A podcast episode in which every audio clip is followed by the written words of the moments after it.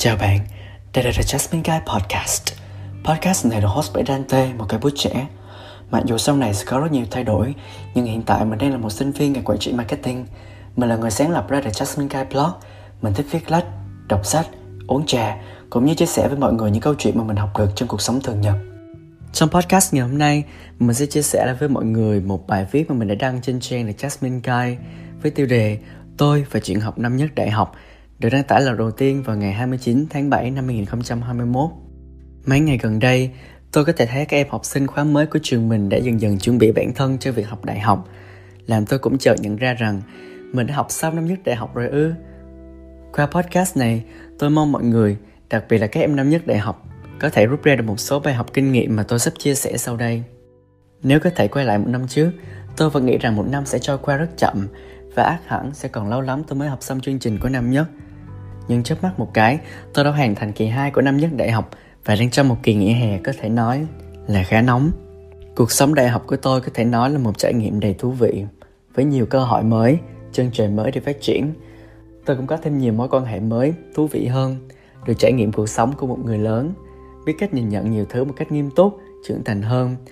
Tôi biết có rất nhiều bạn cũng đã lớn và nghiêm túc từ những năm cấp 2 hay là cấp 3, nhưng sự lớn của bậc đại học so với thời 16 hay 17 tuổi là hoàn toàn khác nhau và mỗi cái đều sẽ mang lại cho bạn những cột mốc rất đáng nhớ của cuộc đời. Năm 18 tuổi, lần đầu tiên tôi sống xa nhà lâu đến thế. Khi học đại học, một trong những quyết định quan trọng nhất của tôi chính là việc mình phải sống xa nhà và sống một mình. Học đại học là chấp nhận việc xa gia đình. Chữ xa ở đây với tôi có thể là về cả khoảng cách địa lý và cả trong tâm hồn nữa. Nếu bạn đã quen biết tôi từ trước, thì ác hẳn mà đã biết tôi được sinh ra và lớn lên ở thành phố Cà Mau, tức là ở điểm cuối cùng của bản đồ Việt Nam. Sau một quá trình rất dài thì tôi đã có một cơ hội ra Hà Nội học tại một trường quốc tế, tức là đi một đường nối hai điểm đầu và cuối của đất nước. Không như các bạn ở Sài Gòn hay là Đà Nẵng và chỉ cần ra sân bay là có thể bay một mạch thẳng đến Hà Nội. Hành trình đi đến thủ đô của tôi lại tốn rất nhiều thời gian và tôi phải thú thật là nó khá là mệt mỏi.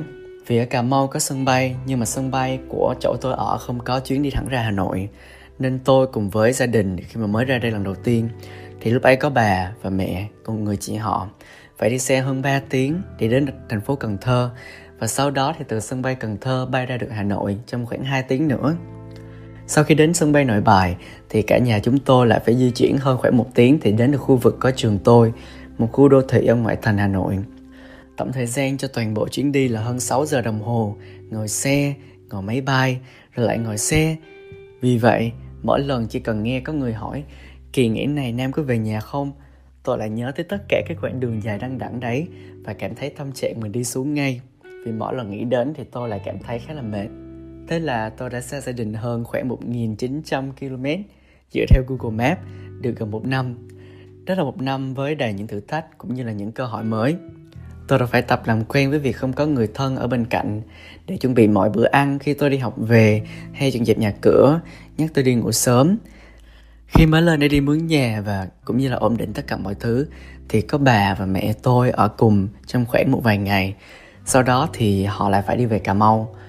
Tôi còn nhớ là hôm mà họ đi thì tôi còn bảo là tôi sẽ không đi tiễn họ đâu vì tôi sẽ buồn lắm. Bây giờ nhớ lại mà đã hơn một năm trời mình đi xa nhà tuy nhiên, khi mà nhìn vào mặt tích cực hơn, thì tôi lại cảm thấy rằng tôi rất thích cuộc sống được ở một mình. Đó là một cảm giác tương đối là tự do, và tôi nghĩ bạn đọc của tôi cũng thế. Cũng mong muốn được ba mẹ cho ra ở riêng để có thể sống một cuộc đời tự do của mình. Mặc dù đúng là tôi đã trải qua khá là nhiều khó khăn, nhưng đến lúc tôi cảm thấy mọi thứ đều trong tầm kiểm soát của mình thì tôi lại rất vui. Từ việc dọn dẹp nhà, tôi đã dần cố gắng kỹ lưỡng hơn với từng ngóc ngách trong căn nhà của mình mặc dù vẫn có khá là nhiều sự bừa bộn và nỗi khổ lớn nhất là mỗi lần dọn dẹp xong khoảng 5-10 phút sau là mọi thứ lại đau vào đáy, lại tiếp tục được bày ra y cũ. Tôi luôn cố gắng trong việc dọn nhà khoảng vài ba lần trong một tuần để có thể giữ mọi thứ ít bẩn nhất có thể. Cũng dần quen thuộc hơn với những quy định mà mình tự đặt ra cho căn hộ của mình. Thùng đựng gạo thì để ngăn tủ nào, quy định các chậu để đồ đạc khác nhau, các loại gia vị muối đường bột ngọt thì nên cất ở đâu thì sẽ vệ sinh, khu nào sẽ dùng để đựng một đống hộp hệ quả của việc mua hàng online quá nhiều quần áo nào thì nên giặt riêng kẹo bị lem màu phơi đồ thì nhớ kẹp vào để kẻo cuốn theo chiều gió Nếu bạn cảm thấy những thứ này là quá nhiều để nhớ thì hãy tin tôi đi, rồi cuộc sống ở một mình sẽ giúp bạn ghi nhớ hết tất cả. Đến lúc đó bạn sẽ trở thành một ông cụ hay là bà cụ non khó tính siêu kỹ lưỡng với tất cả mọi thứ. Và đừng hiểu lầm tôi nhé, đây là một điều khá là tốt. Một trong những điều thú vị khác mà tôi khám phá được khi ở xa nhà là tôi có một khả năng nấu ăn. Đó là một điều khá là bất ngờ vì để nói thật thì lúc tôi còn ở nhà thì tôi chưa bao giờ phải nấu ăn. Hoặc nếu nấu mì gói và chiên trứng cũng là một loại nấu ăn thì đúng là có. Nhưng tôi chẳng bao giờ phải kiểu kho thịt, kho cá là nấu canh, ăn trưa lúc ở nhà cả. Đó là lý do gia đình tôi vẫn hay bảo, thế nào ra đây tôi cũng ăn mì gói quanh năm suốt tháng. Nhưng không, khi ra đây, với căn bếp từ trong căn hộ tôi đã cho ra đời kha khá món ăn và chính tôi cũng khá là bất ngờ vì mình biết nấu từ những món đơn giản như hàu rán trứng cho đến bao tử cá, hầm dưa cải, nước hầm xương, gà hấp hành tỏi, heo quay, hay là gần đây nhất là nồi canh đông trùng hạ thảo mà tôi đã đăng lên story trên facebook. Tôi nấu ăn để có thể kiểm soát được những gì mình ăn trong một ngày. Mặc dù vậy, cũng có một khoảng thời gian tôi sẽ vẫn đặt đồ ăn chế biến sẵn về nhà có lẽ đây là điều không thể tránh khỏi khi bạn sống một mình và không có người thân nào chuẩn bị bữa ăn sẵn cho bạn, mà khi bạn đi học về hay đi làm về nữa. Do tôi sống một mình, nên tôi cũng đã trở nên rất là cẩn thận hơn trước. Tôi khóa cửa ngay mỗi khi ra khỏi nhà, hay vừa trở về nhà xong. Mỗi lần khi mà nghe có người nhấn chuông thì tôi đều sẽ nhìn ống kính ở trên phía cửa, để biết đó là ai, hoặc nói lớn tiếng ra để hỏi trước khi tôi mở cửa có một số thứ mọi người phải lưu ý thật là kỹ khi mà mọi người ở một mình. Đó chính là việc khóa cửa hay là đóng cửa sổ ngoài hành lang. Tránh đi thang máy đi một mình với một người lạ nào đấy và hãy cố gắng kiên nhẫn chờ đợi một chiếc thang máy khác khi mà thấy quá đông người, đặc biệt là trong tình cảnh covid như hiện nay. Và tôi cũng hay làm thân với các anh chị ở cửa hàng tiện lợi để họ có thể cho tôi lạm phát vài cộng hành khi đi mua hàng hoặc là làm thân với chị lễ tân của tòa nhà, để khi nào có công việc gì còn chưa rõ thì có thể nhờ chị giải thích, hay giúp đỡ. Vì vậy, khi một mình là cả một thế giới mới của việc nhận ra mình là ai và có thêm nhiều mối quan hệ với người khác hơn, và cuộc sống một mình của tôi trôi qua như thế. Đối với các bạn mà không sống một mình như tôi mà lại thuê nhà ở chung với một vài người bạn khác, thì tôi cũng có một số lưu ý nhỏ cho mọi người. Hãy cố gắng rút kinh nghiệm từ những người bạn cùng share nhà với người khác của tôi điều đầu tiên tất nhiên là hai chữ quan trọng nhất phải sạch sẽ. Tôi có thể bừa tất cả mọi thứ khi mà tôi có một căn hộ và tôi ở một mình, trong chính căn hộ của mình. Nhưng khi mà ở chung với người khác thì tất nhiên sẽ phải gọn gàng, ngăn nắp ở tất cả mọi thứ. Thứ nhất là có thể tránh thất lạc đồ đạc hay dùng nhầm đồ của nhau. Ví dụ như việc ăn. Ai nấu ăn thì người còn lại rửa bát, dọn nhà, mình giặt đồ thì bạn mình phơi đồ. Đồng thời cũng hãy tôn trọng không gian riêng tư của nhau chẳng hạn như việc mình luôn gõ cửa trước khi vào phòng. Nếu có về trễ cũng hãy báo cho người bạn cùng phòng của mình và luôn luôn cập nhật tình hình của nhau để tránh tình trạng người này đi tìm người kia vì quá lo lắng. Mặt khác, chuyện tiền nông cũng là một vấn đề cực kỳ quan trọng và cần rõ ràng. Nếu không sẽ rất dễ làm rạn nứt tình cảm của cả hai bên.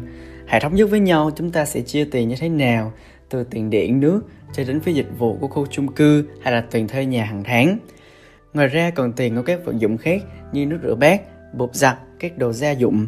Và nếu có thể thì hãy cố gắng cử ra một bạn trong nhà làm thủ quỹ. Đó là một cái lựa chọn tốt nhất mà tôi có thể nghĩ cho mọi người. Đối với việc đi học đại học thì tất nhiên những kiến thức của bậc đại học là những thứ khó nhằn mà cả tôi cũng đã tốn khá là nhiều thời gian để tập làm quen với chúng. Um, tôi học ngành quản trị marketing và mặc dù đã quá quen với việc là học bằng tiếng anh ấy nhưng mà tôi lại cảm thấy là những kiến thức chuyên ngành tương đối khá là khó hiểu trong khoảng thời gian đầu tiên. Những đánh thức dài để hoàn thành deadline và những lần làm việc nhóm để hoàn thành bài luận. Mỗi một bài luận là một cột mốc khá là quan trọng mà tôi phải hoàn thành trong suốt một năm học đại học của mình. Nói qua một tí về vấn đề chọn ngành. Tôi cũng như bạn đã từng rất là rối khi không biết phải học ngành nào thì được, ngành nào thì tốt cho mình. Bài học của tôi rút ra được ở đây là nếu bạn không thể chọn một ngành nào đấy cho mình, hãy nhờ người nào đấy hiểu rõ bạn để đưa ra quyết định. Sau đó bạn hẳn cân nhắc. Khi tôi chọn ngành, tôi có nhờ một người cô rất thân với mình để phân tích những điểm mạnh, những điểm yếu của bản thân. Sau đó quyết định sẽ chọn ngành marketing. Bây giờ khi tôi đã trở thành một sinh viên ngành marketing rồi, tôi mới thấy đây đúng là một ngành khá là phù hợp với bản thân. Tôi còn nhớ lúc đầu khi mới nghĩ đến ngành marketing, tôi đã rất là quả quyết. Con sẽ không bao giờ đi tiếp thị sản phẩm đâu nhưng sau khi đã đi vào học được một năm rồi thì tôi mới nhận ra là marketing còn rất nhiều thứ hơn thế nữa. Và bài học rút ra ở đây là khi chưa thật sự học hay hiểu sâu về một thứ gì đó, chúng ta thường chối bỏ nó hoặc là xem thường nó. Tôi muốn các em sau này nếu vẫn không biết mình phải học ngành gì thì hãy cố gắng cho bản thân mình thời gian để trải nghiệm. Có thể đăng ký tham gia các lớp học thử để được tiếp xúc rõ hơn với ngành mà mình sắp chọn. Việc học đại học cũng giống như mua một chiếc áo vậy bạn không thể mua một chiếc áo đắt tiền nhưng không vừa với bản thân nhưng lại phải cố gắng mặc nó trong suốt 3 4 năm trời đúng không? Nếu đã lựa chọn cái gì rồi thì hãy cố gắng hết mình với nó và sau khi đã hết mình rồi và nếu nhận ra là mình vẫn không hợp nữa thì phải từ bỏ. Đó là vài dòng ngắn gọn tôi muốn chia sẻ với các em về quá trình chọn ngành của mình. Về môi trường học, tôi cảm thấy khá là may mắn khi mình đã tìm được một nơi cho mình cảm giác của sự thuộc về, like the feeling of belonging – Tôi từng nhận được rất là nhiều tin nhắn từ các em khóa mới gần đây bày tỏ nỗi lo lắng khi bước chân vào một trường quốc tế. Không biết liệu nó có dễ hòa nhập hay là không? Liệu các bạn có bị tây hóa quá hay không?